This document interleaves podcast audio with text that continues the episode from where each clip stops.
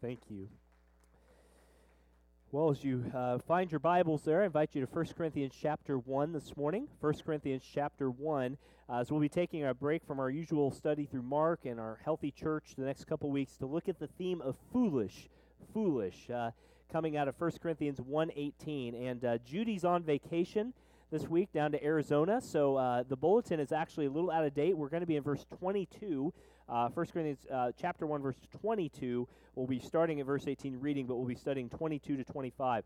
You know, and as you come, I know, you know, someone posted a great quote on Facebook the other day. There is some good that comes from Facebook occasionally. And one of them is that, you know, you don't always remember every sermon that you hear, just like you don't always remember every meal that you eat. But it's all part of your sustenance, all part of your nutrition of being a Christian, isn't it? And that is a great reminder this morning as we'll be looking at a message that, again, is very familiar.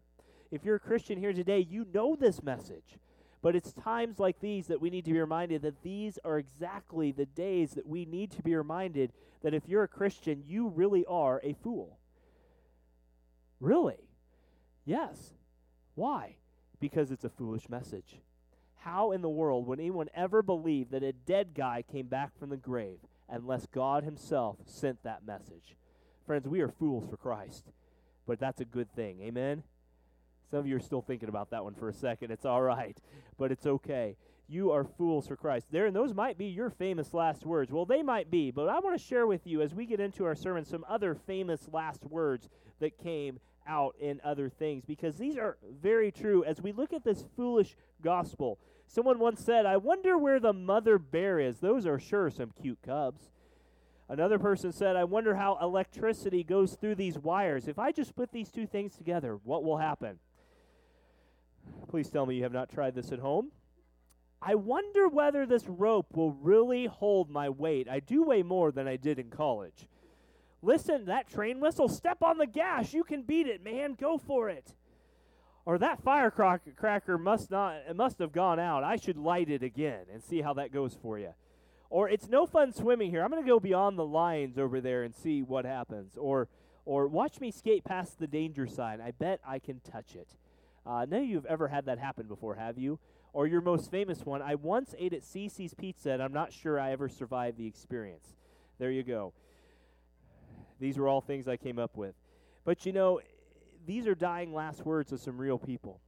And friends, the dying last words of our church is when we forget that this message we have is truly foolishness to the culture.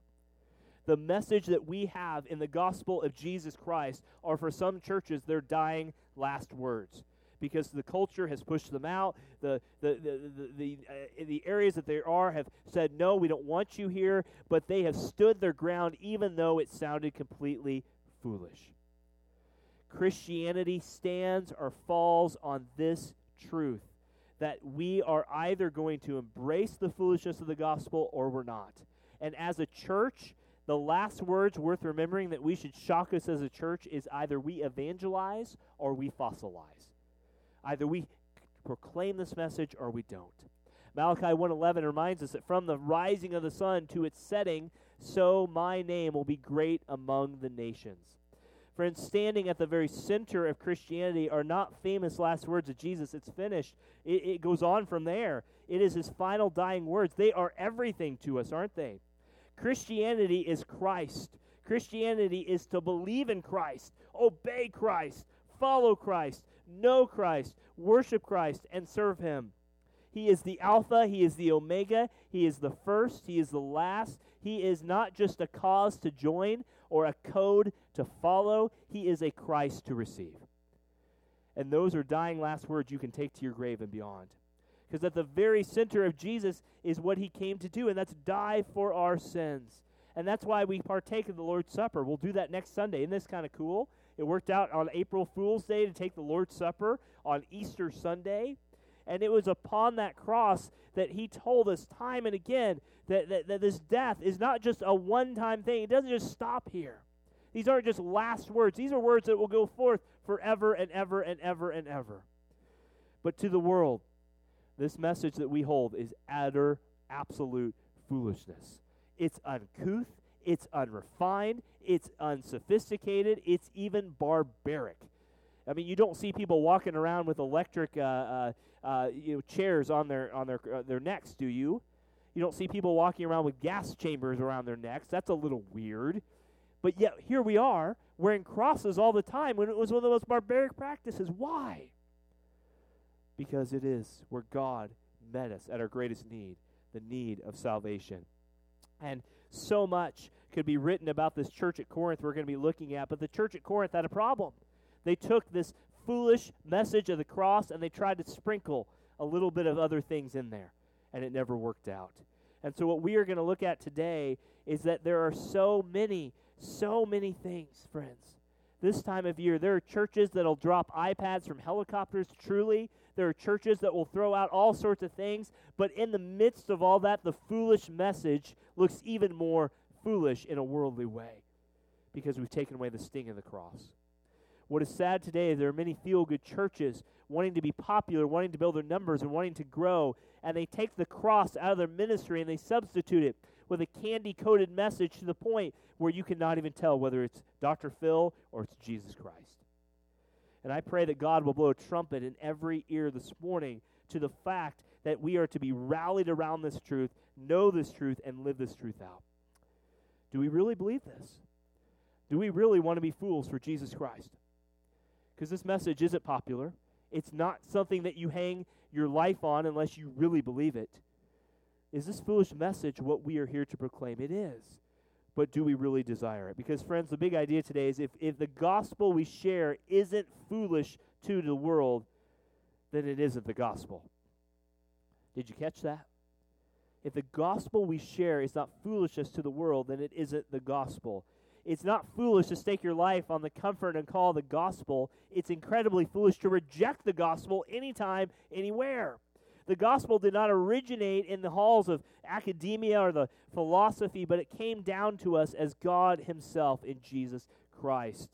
And the gospel crushes every foolish attempt I try to do to make myself or someone else my Savior.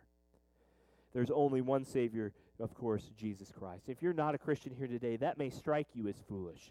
How would you believe in this itinerant guy walking around for 33 years, 2,000 years ago? Do you really believe?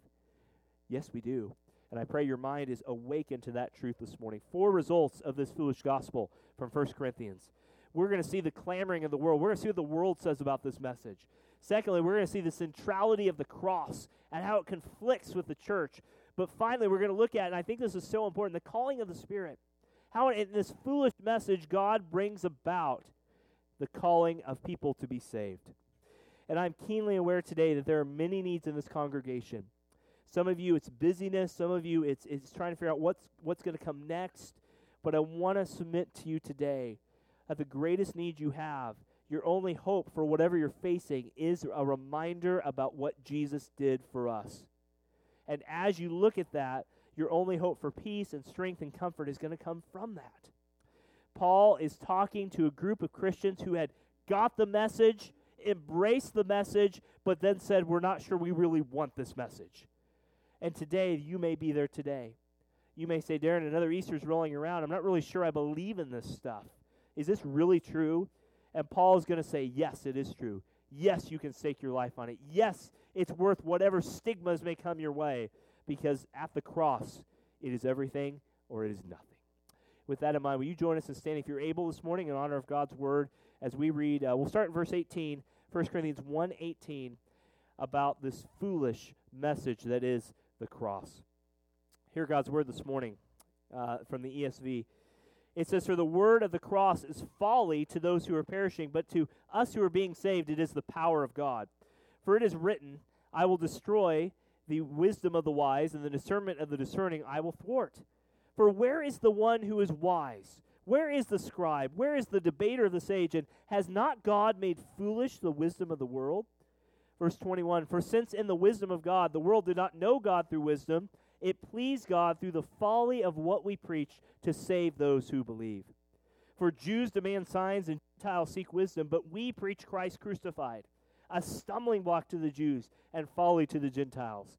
But to those who are called, both Jews and Greeks, Christ, the power of God and the wisdom of God. And we'll stop in verse 25. For the foolishness of God is wiser than men, and the weakness of God is stronger than men. Friends, we are here to embrace a message that has separated families, that has separated cultures, that has separated countries, that has separated people for all eternity. From the world's eye, it is, foolish. But if you're a Christian, you know it is the greatest truth you ever have. Let's pray this morning as we look at it. Father, as we come before you on a cold, windy, kind of just gray day here in Missouri, Father, on Palm Sunday, we are reminded, Lord, that we don't control the weather. We can't control people's reactions, but we can control this one thing that we seek you or we don't seek you. We follow you or we don't follow you. We walk with you on the narrow road or we take the broad path. But Father, whichever direction we take, we pray that it is following you. Father, we pray that whether you send us here or send us there, that it is you we go with. It is you that we are walking towards. It's you that we are going uh, long after. Father, we love you so much. Thank you for this day. We pray our church always embraces this message. Stir within us uh, a desire to see friends come to Christ, family, coworkers, neighbors, this neighborhood with this foolish message that is the cross. Father, we pray these things in Jesus' name. God's people said, Amen. You may be seated. Thank you. Well, I invite your attention to verse 22, and I uh, I apologize. I caught a cold, I think, yesterday walking out in the rain. Lots of fun, so pardon my scratchy voice. And I realized I, I put on brown shoes with a black pant setup, so it's just been one of those days. So uh, praise God that even when we don't get things right in the, the first sense, that God can use us in the other. I want you to see in verse 22, first of all, the clamoring of the world. The clamoring of the world. And, and this is very striking because, guys, this is exactly where our culture is. Paul is writing to a group of people who are divided about what the gospel is because the culture of this time in verse 22 is a craving a certain kind of message. The Jews, they want religion. They want religion, religion, religion, religion. But the Greeks, they just want to be thinking about things. They want philosophy. They want the deep ideas. And that's why Paul says there in verse 22, he says, For indeed the Jews demand signs. Indeed, the Jews are religious. They are the most religious people of the day but they're lost as ever. They're born of the tribe of Israel, but they have no saving knowledge of Jesus Christ. They are blinded by their religious traditions and bound by their false religion. And you notice it says they demand signs. What is this? They want someone to come along and do the big things that they've always dreamed of to make things happen that will make them most important. Know, churches do this all the time. If we just get the right pastor, if we just get the right system, if we just get the right thing, and people see our church, then they'll come to Jesus. Oh, wow. That's scary. Because guess what? The church is full of S I N N E R S all the time. And guess what? If they are get if you what you win them to is what you keep them to, friends. They pursued these signs, and when they asked for signs, they wanted a Messiah who would work miracles. Oh, they loved those miracles and, it was prophesied that the Messiah would come in great power. He'd come with great, uh, a rush of miracle workingness, but they wanted to break away from political oppression. They didn't care about the Messiah so long as they were not under Rome's steel hand. And it's all about improving their daily life and going back to their former days as a nation. You know, we do that today. If we could just, you know, some of us say, if we could just go back uh, you know, X amount of years to when America was like this or like this or like this or like this, then life would be good. Friends, we're no different than the Jews if that's what we believe. Because they wanted someone who could come and clean house, but they had no desire for a Savior. They had no desire to make him Lord over their lives. They wanted a political leader. Well, this next election cycle, the midterm elections, if we can just get the right people in the right office at the right time, then America will be golden again. Friends, America will never be golden again until we seek after this Christ who's risen from the dead. But they had the Greeks as well. The Greeks searched for wisdom. You see these Greek people, you know, don't you love those things? You, you know, the, the kind of one of those. You do this, husbands to your wives all the time. You adore them, and, you know, you kind of put your head down like this and act like you're thinking. You're really just flexing your biceps. That's what you think of, don't you, with the Greeks? And that's exactly what they were. They were seeking after wisdom. They were well learned, they were well cultured, they were well educated. They were always looking for the newest thing, the newest trend, the newest ideas. And they they they thought that at this point that if they could do this, they would be okay. But they had no desire for God's wisdom and His eternal perspective. It's the clamoring of the Word. Friends, as this comes to us as a church, we are still here today. Nothing has changed. There are people who are religious who say, if we can just get the right Christian in the office, the right person in here, the right person in there, then we'll have it set. And there are other people who say, you know, if we just put this strategy here and this strategy there and do this and do that, then we got the world for Jesus. But lost in translation is the foolish message of the cross. Because the religious scene today wants us to do certain things, and the thinking of the day wants us to do certain things. And really, at our flesh, if we're honest, we just want a man centered message. We just want a message that is self help, that feels good, that makes us kind of jive inside. We want a success oriented message. And that's why so many churches have adopted a message that is nothing short of Dr. Phil Light. That's the third time I mentioned him. That's scary. Friends, we reach the world and we, we think we adopt the world's thinking, we adopt the world's vocab, we adopt the world's rhetoric to draw them in. And there are no such shortages of churches that are, have a bankrupt philosophy that we must be like the world to reach the world. There can be nothing further from the truth. Our power is in our unique message, as you'll see on the screen. It's not in our innovations. Friends, there's some pretty cool stuff. We're, d- we're redesigning our website right now to make it more visitor friendly. It's a lot of information right now. That's great. But our power is not in towerviewkc.com. Our power is not on Sunday night when you get to see Nelson answer Bible questions with me or whoever else may be on. That's not our power. Our power is not even knocking on doors. Our power is in a gospel that is about a risen Savior who died, he literally was buried, and he literally came back from the grave. That is the power. And friends, churches have lost this. Churches have lost this for the sake of whatever will draw people in and that is playing right to the culture. Did Jesus ever play to the culture? No. He played to his, his heavenly Father, first to please him, and then what it is. So, what does this mean for us? It means that the resurrection was not a message brought out of the closet once a year at Easter. We have gotten 10 flyers at our, uh, our house this year from well intended people. You know, come have hope, come have this. We counted them up. I think we had the name of Jesus mentioned less than two times on those flyers. Friends, it is an unrelenting victory that Jesus Christ has risen from the dead. If our Easter is not about Jesus, then we have nothing about Jesus in our church. How would Paul respond then to the craving of this church? Did he give them what they wanted? I mean, he's the apostle. He can give them signs, he can give them wisdom. So, what did Paul do with this? And that's why I want to go to verse 23. Notice the foolishness of this message not only makes the world want certain things, but Paul goes straight to the heart of the issue. Look at verse 23. He, secondly, the centrality of the cross. It says that uh, Paul writes to them, he says, For Jews demand signs and Greeks seek wisdom, but when there's a, a but in the Bible, it's usually a good thing. But we preach Christ crucified, a stumbling block to the Jews and folly to the Gentiles. We preach Christ crucified. Paul would not give in to the Jews who wanted a religion and a, a, Messiah who would just do whatever they wanted, genie in the bottle, and he wouldn't give in to the church at Corinth who wanted the latest, greatest thing. He preached Christ crucified. We preach Christ. He didn't perform signs. He didn't pontificate human wisdom. He wasn't an echo chamber for Fox News, CNN, or whatever latest thing is out there. He preached Christ crucified the most shameful death on earth, probably known to man. Horrible. Brought stigma to the person. No Roman could ever be crucified on a cross. Only the worst criminals could be crucified the terrorists, the, the, the rebel rousers. Jesus probably died on the cross that was prepared for Barabbas. And Paul says the world wants this, but we preach this. Friends, Christ crucified is the only message of Christianity. It should be the only message for our church. Now, someone would say, well, did Paul ever talk about anything else? I mean, did he, he's just like that annoying guy that talks about Jesus all the time? I mean, did he go around and say, repent and believe for the kingdom of God's at hand at the water cooler on Monday morning? Or at the shop on the afternoon? Did he say, repent for the kingdom of God is coming? He might have done that.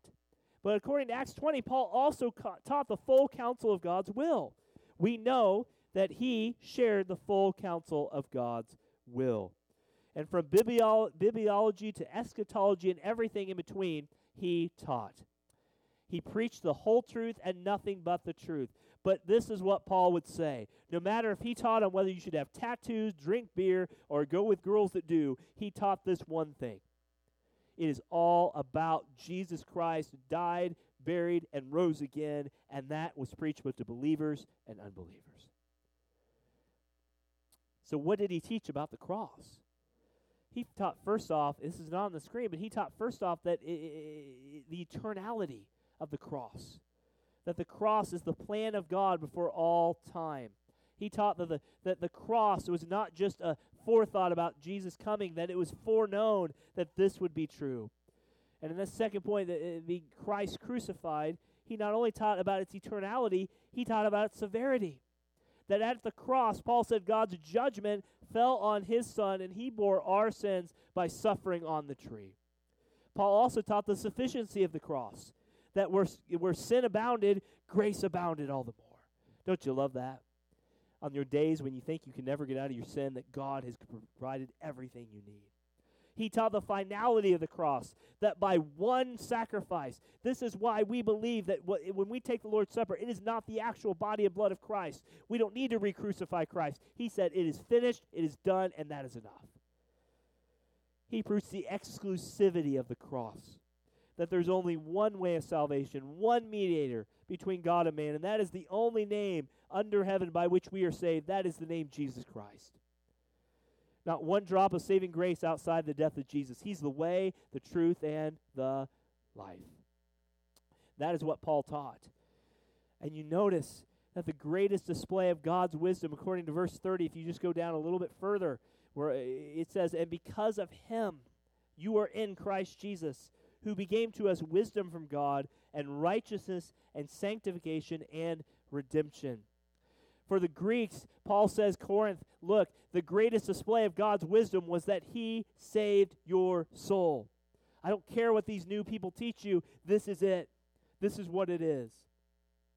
And guys, if we're honest, if we had a 100 million years to think of a way to save ourselves, we'd never come up with the cross.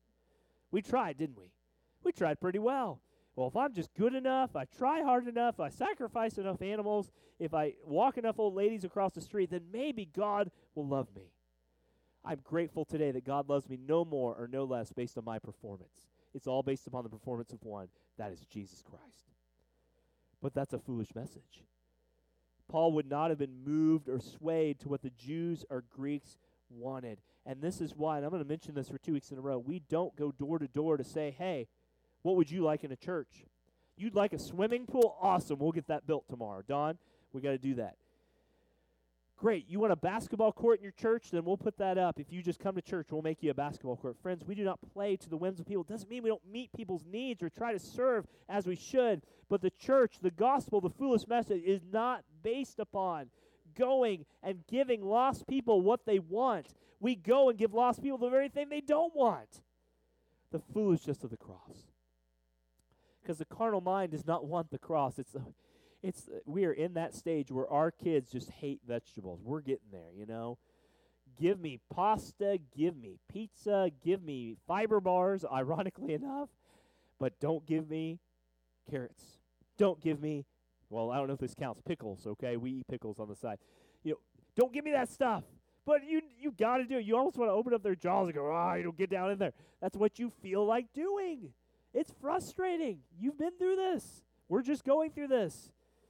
But, friends, I can tell you now that as Amy will put this up under number two, the offering of a better life now or eternal bliss later will draw even the most carnal people to church, but we must preach Christ crucified. Friends, that is our message. It's foolish. It's foolishness. It makes us look silly. It makes us look kind of weird. You are here to worship a dead guy that rose again. Yes, we are. I posted this on Facebook the other day, but Dr. Martyn Lloyd-Jones, if you're looking for some old time sermons by Dr. Jones, uh, uh, he taught in England post World War II up into the 80s. Dr. Martyn Lloyd-Jones was a doctor, a physician. He was actually the royal doctor for the, the royal family during World War II. But before going to be a pastor, he was a great doctor, by the way. So good, he got to be the chief guy of the whole country. But he said, I never, Dr. Jones said, I never, quote, let the patient write the prescription, end quote. And he went on to say, Neither must the church allow the world to chart our course or craft our message. Can you imagine if we had doctors today that gave you whatever you wanted when you went to the doctor as far as prescription goes?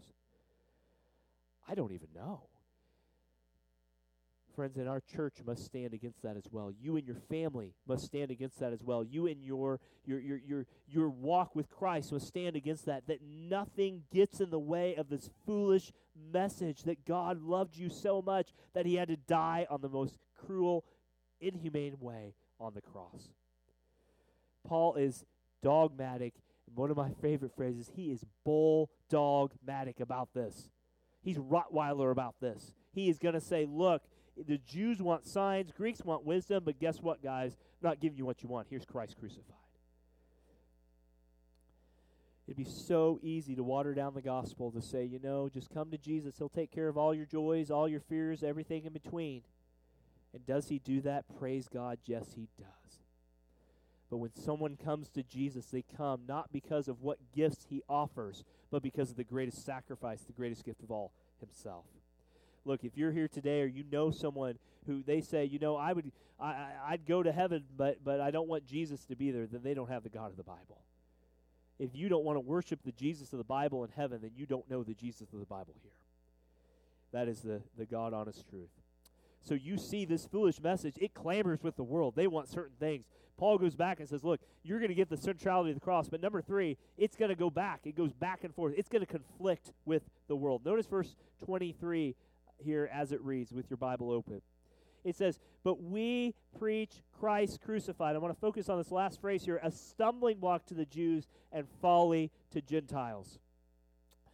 Jews, a stumbling block, and the Greeks, foolishness. Look, if, if Paul's goal was to pack the church, he would have given in to them a long time ago. Does this mean churches that are packed are not Christ centered? That's not what I'm saying. But Paul's goal is to give them what they don't want. His goal wasn't to fill every seat, his goal was to fill the pulpit. Does that make sense? His goal was that he would be uh, the messenger for the stumbling block. And this stumbling block literally means scandal.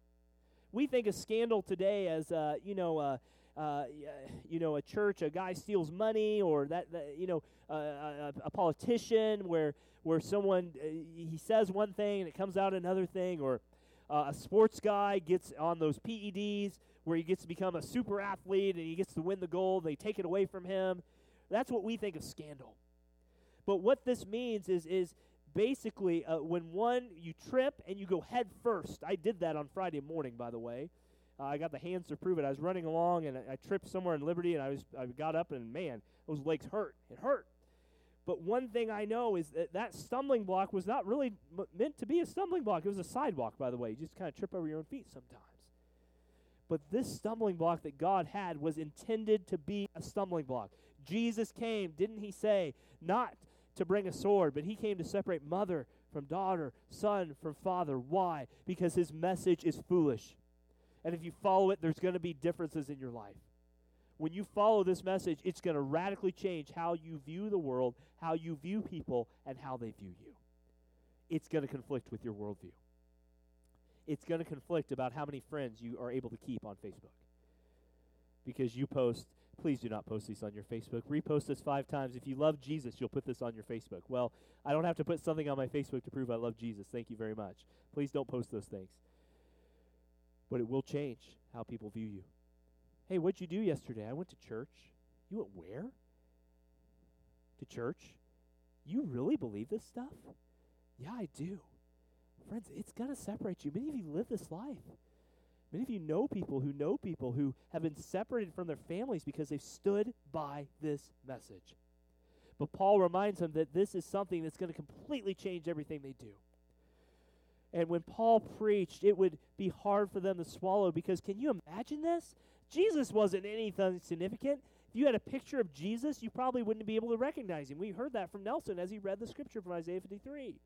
Three tiny years of ministry, he died the most shameful death. And you're telling me, Paul, that my eternal destiny rests on this uh, uh, roaming, itinerant Jewish guy who walked in the desert and, and did things? And Paul would say, without any hesitation, Yes, I am. It's foolishness The Greeks wanted something deep. Who am I? What's my life? What is death? What is happiness? What are all these things?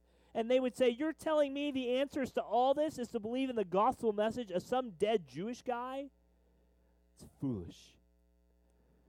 Foolish literally means, and you may learn something today, fool literally means moron in English. I don't use that lightly. I understand that can be taken in the wrong context, but it literally means you're insane. If you believe this message, you are literally called in the Greek an insane person. So, congratulations. We're all in the asylum together, guys. That's how it goes.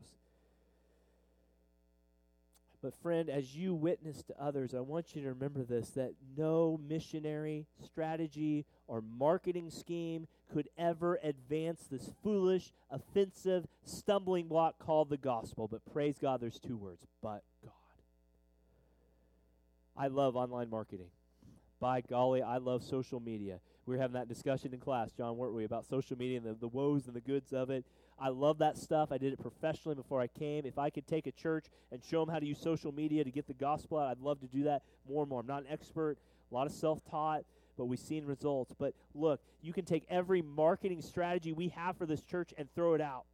You can take every st- missionary, uh, you know, plan here and plan there and throw it out. If your message is not centrally located on the gospel, then you have no power behind your message. But Darren, if we just sign up for this conference for $899 and send three people and get the latest and greatest things this big church is doing here and plan it over here, then maybe we'll be successful in our neighborhood. You know, the only way to be successful in a neighborhood is to faithfully follow God and live out the gospel before you, to share it, to live it, to love it. I'm not against strategy. We had a strategy yesterday. We walked on different sides of the street. It was kind of on the fly. We went up the road, we knocked on doors, and that's fine. But the message was central. It's about Christ. Friends, I pray that's true in your family as well. That you don't say, you know, if we just send our kids to this school or, or, you know, if we get over here, we move here, if I get this opportunity here, that it is as simple in our families as this. I would rather have families in this church who uh, there's nothing great about you except that you believe that Jesus Christ is enough to maintain every part of your family life. Are we against psychologists? No. Are we against things? No. But, friend, really, that's what it's all about. It's about Christ. May we never forget that. As you witness to others and extend that grace, we should mean have people say it's maddening that you would even believe that message. But isn't it a great message? Guys, God so loved the world that he gave his one and only Son, that whosoever believes in him, what an awesome message we have. I, I will I will tell you this, full disclosure here, I, I, I don't follow many people on Twitter. But I, I followed our president on Twitter. Good, bad, ugly, you take that for what it is. Every tweet our president sent out, I got. 3 in the morning, 5 in the morning, 10 in the morning, 11 o'clock at night. I don't know how in the world that guy ever sleeps. He's on his phone all the time, or his staff is. My heart rate went up more in the last month watching those tweets than anything else. When I took off those tweets, it was the greatest thing that ever happened to me. Turn down your political commentaries. Turn down your social media. Turn down whatever it is that is keeping you away from seeing Christ as he ought to be seen. The greatest message in your life, the most foolish thing in your life, yes, but the most glorious thing because he gave his all. Now, is I'm saying bad about our president? No, please don't take that. But, friends, the things of this world can really clamor you up very quickly. I became a political pundit quicker than I became a Christ follower in the last month. And trust me, my phone's a lot more silent. I get a lot more sleep these days. Amen? God is good. Friends, is Christ crucified conflicting with your world? It should, because he wants it to be all of your world. Finally, we'll close with this the calling of the Spirit. Notice verse 24. So there's a clamoring of the world, do this, do that. Paul says, no, go back to the cross. And then they say, well, that, that's going to conflict with everything. So what's Paul tell them to do? Notice verse 24 here, this foolish message. He tells them that, but, there's that but again, but to those who are called, both Jews and Greeks, Christ, the power of God, and the wisdom of God. What is he saying? I mean, Paul, how will anyone believe if this stumbling block's here? I mean, how does anyone believe, Paul? How can anyone get this foolish message? It's crazy. Go over to chapter 2, verse 14, if you got your Bible open. And I want you to, uh, very familiar scripture for most of you, but underline this, highlight this, star it, whatever you do. Notice chapter 2, verse 14. Paul says the natural person does not accept the things of the Spirit of God, for they are folly to him, and he's not able to understand them because they are spiritually discerned. Let us remind ourselves, Tower View, this morning that every unconverted, unsaved person is spiritually blind and spiritually deaf. They cannot understand the gospel. It's like trying to tell, it's like trying to uh, play a symphony to someone who can't hear or describing a sunset to someone who's blind. You can get to a point, but after that point, unless it's seen or heard, it doesn't make a lot of sense. So Paul tells them here, to those who are called. Paul, how will this foolish message, I mean, if it's not about marketing, Paul, it's not about wisdom, if it's not about miracles, how do we take this foolish message and get it to the people? He tells you there in verse 24. He says, but to those who are called. There's two types of calls in the Bible. And, and there's a general call. This goes out to everybody. This is any time that you share the gospel, any time that someone looks at nature and says, hey, uh, I noticed that, that that tree's there. That's pretty amazing. How'd that tree get there? You know, when people start thinking beyond themselves, and, and and someone gives them a call to commit their life to Christ specifically, we can only bring the message to the ear, but no further. We give the general call: "Come to Jesus. Come now." But there is also what Paul says here: a special call. It's always effective. It's never ineffective. It always results for that which it is meant to result in and we might call this the irresistible call. This is where God, from eternity past, chose those who would be saved, given to the Son to die for, and for the Spirit to call them out. Our Baptist Faith and Message 2000 affirms this. Those are the leftovers of the world, are the ones God has called and chosen for Himself. Some who are mighty and wise, but not many what we know, if you go to verse 27, just go down a couple verses, it tells us. Paul goes through this list. He says, But God chose what is foolish in the world to shame the wise. He says, God chose what is weak to shame the strong. He chose what is low and despised in the world, even things that are not, to bring nothing that is, so that no human being might boast in the presence of our God. Friends, the call of God, and Amy will put this up, the call of God doesn't come to the qualified, it comes because he has qualified you because he has qualified you. Say, what? He has qualified you if he's qualified you. How do you know if you're a Christian? You know you're a Christian because God has called you. Because as we have said so often from this pulpit, if you could earn your salvation, if you could earn your way to heaven, then you could lose your way to heaven. Do you understand that? That song that we sang in Christ alone, where it says, No man can snatch him out of my hand. Most Christian denominations cannot say that. They cannot sing that. That's offensive to them. Because I decide my own destiny, and I decide when I want to walk away from Jesus. Well, friend, if you can walk away from Jesus never to return, you never knew Jesus in the first place. Because if you can walk away from your salvation, you had no salvation to begin with. This is what exactly the calling of the Spirit. How do you know you're a Christian? Paul will tell you in Romans 8 that we know we are a Christian because the Spirit of God witnesses to our spirit that we are children of God. Now, that sounds really like mystical, esoteric, kind of just nebulous, use all those weird words. But you know you're a Christian because when you see this foolish message, you say, Yes, that's what I want. Yes, give me that Jesus. Yes, give me that crucified Savior, risen, buried, three days later, coming again. That's what I want. It's the person who says, Yeah, yeah, I get you, Jesus, but really, I don't really, I'm not sure you had to do that for me. Or, Jesus, did you really, really, that's just not cool today. Go put some clothes on, Jesus. Get off the cross. You know, get, go, go away. It gets silly. We are to proclaim the death of Christ as far and as wide as we can, but know there's going to be folly, know there's going to be foolishness, know there's going to be rejected.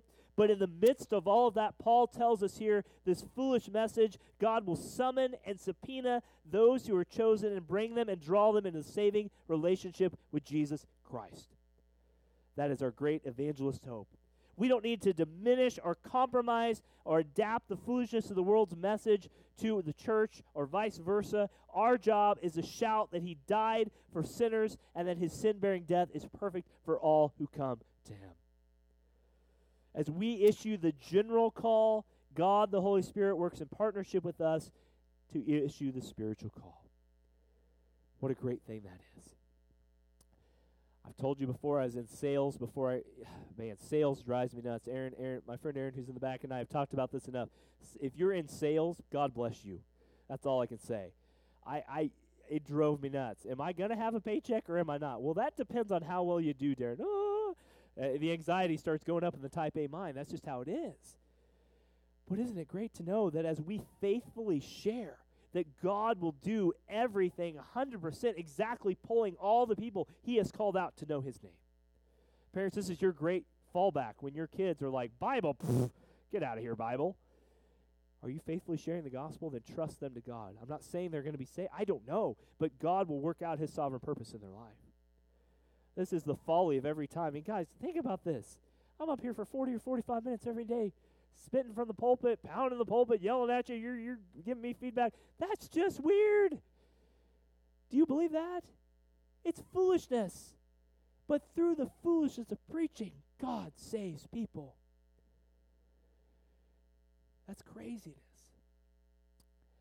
Christ is the power of God. Did you notice that in the next thing? He says, To those who are called, verse 24, but he goes on to say, as he looks, both Jews and Greeks, not just the Jews, not just Greeks, everyone, the message is for everyone. Why? Because Christ, the power of God. Christ, the power to break the, the power of sin, the penalty of death, the pollution of sin, the, the, the, the triumph in every person's life who believes.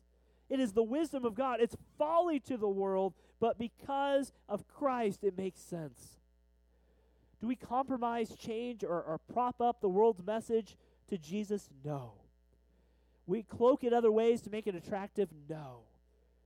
Do we use new ways sometimes to reach people? Sure. But does the message change? Absolutely not.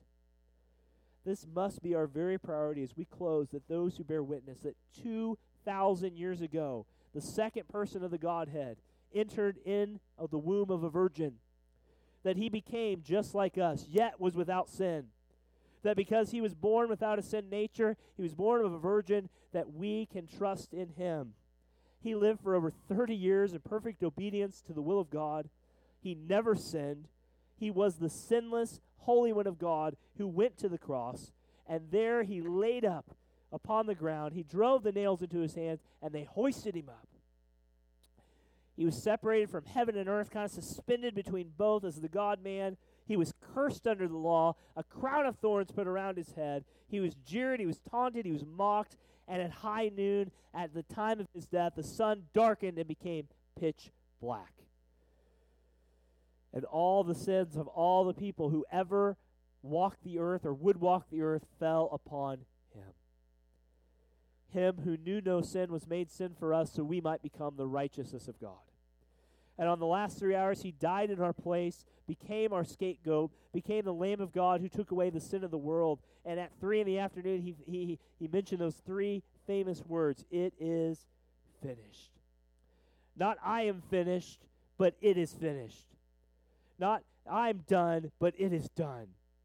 The price has been paid. And he said, Father, in your hands I commit my, my spirit. And they took him down. They buried him, stinky, nasty, all grubbed up as he was, and they buried him. But three days later, praised God, he didn't just raise in our hearts symbolically to make us feel good about ourselves. He busted down that door. He rolled away the stone. He walked out of there, and he's sitting at the right hand of God praying for you and me right Whosoever calls upon the name of the Lord shall be saved. But what a foolish message it is. Really, what a foolish message it is. You'd be better off going to someone and say, You know, I saw a UFO last night. It landed in my backyard. And I talked to some green little men with little antennas that did this. And the world will look at you and say, Yes, I believe in that. It's called Encounters of the First Kind, Steven Spielberg, 1980. But if you share this gospel with them, they're going to look at you and say, Are you really from a foreign planet? Maybe. But I know this truth is not of this world. It's the only truth. It's the only way. It's the only life. Friends, have you embraced that foolish message? As our culture in America starts to circle around less and less morality, if we even ever had morality in this nation, you're going to start to see more and more of the calling out of those who are chosen. And friends, let me tell you, it's foolish. It is foolish. But praise God, praise God that we have a Savior who said, It may be foolish to the world, but to me, it's the power of God.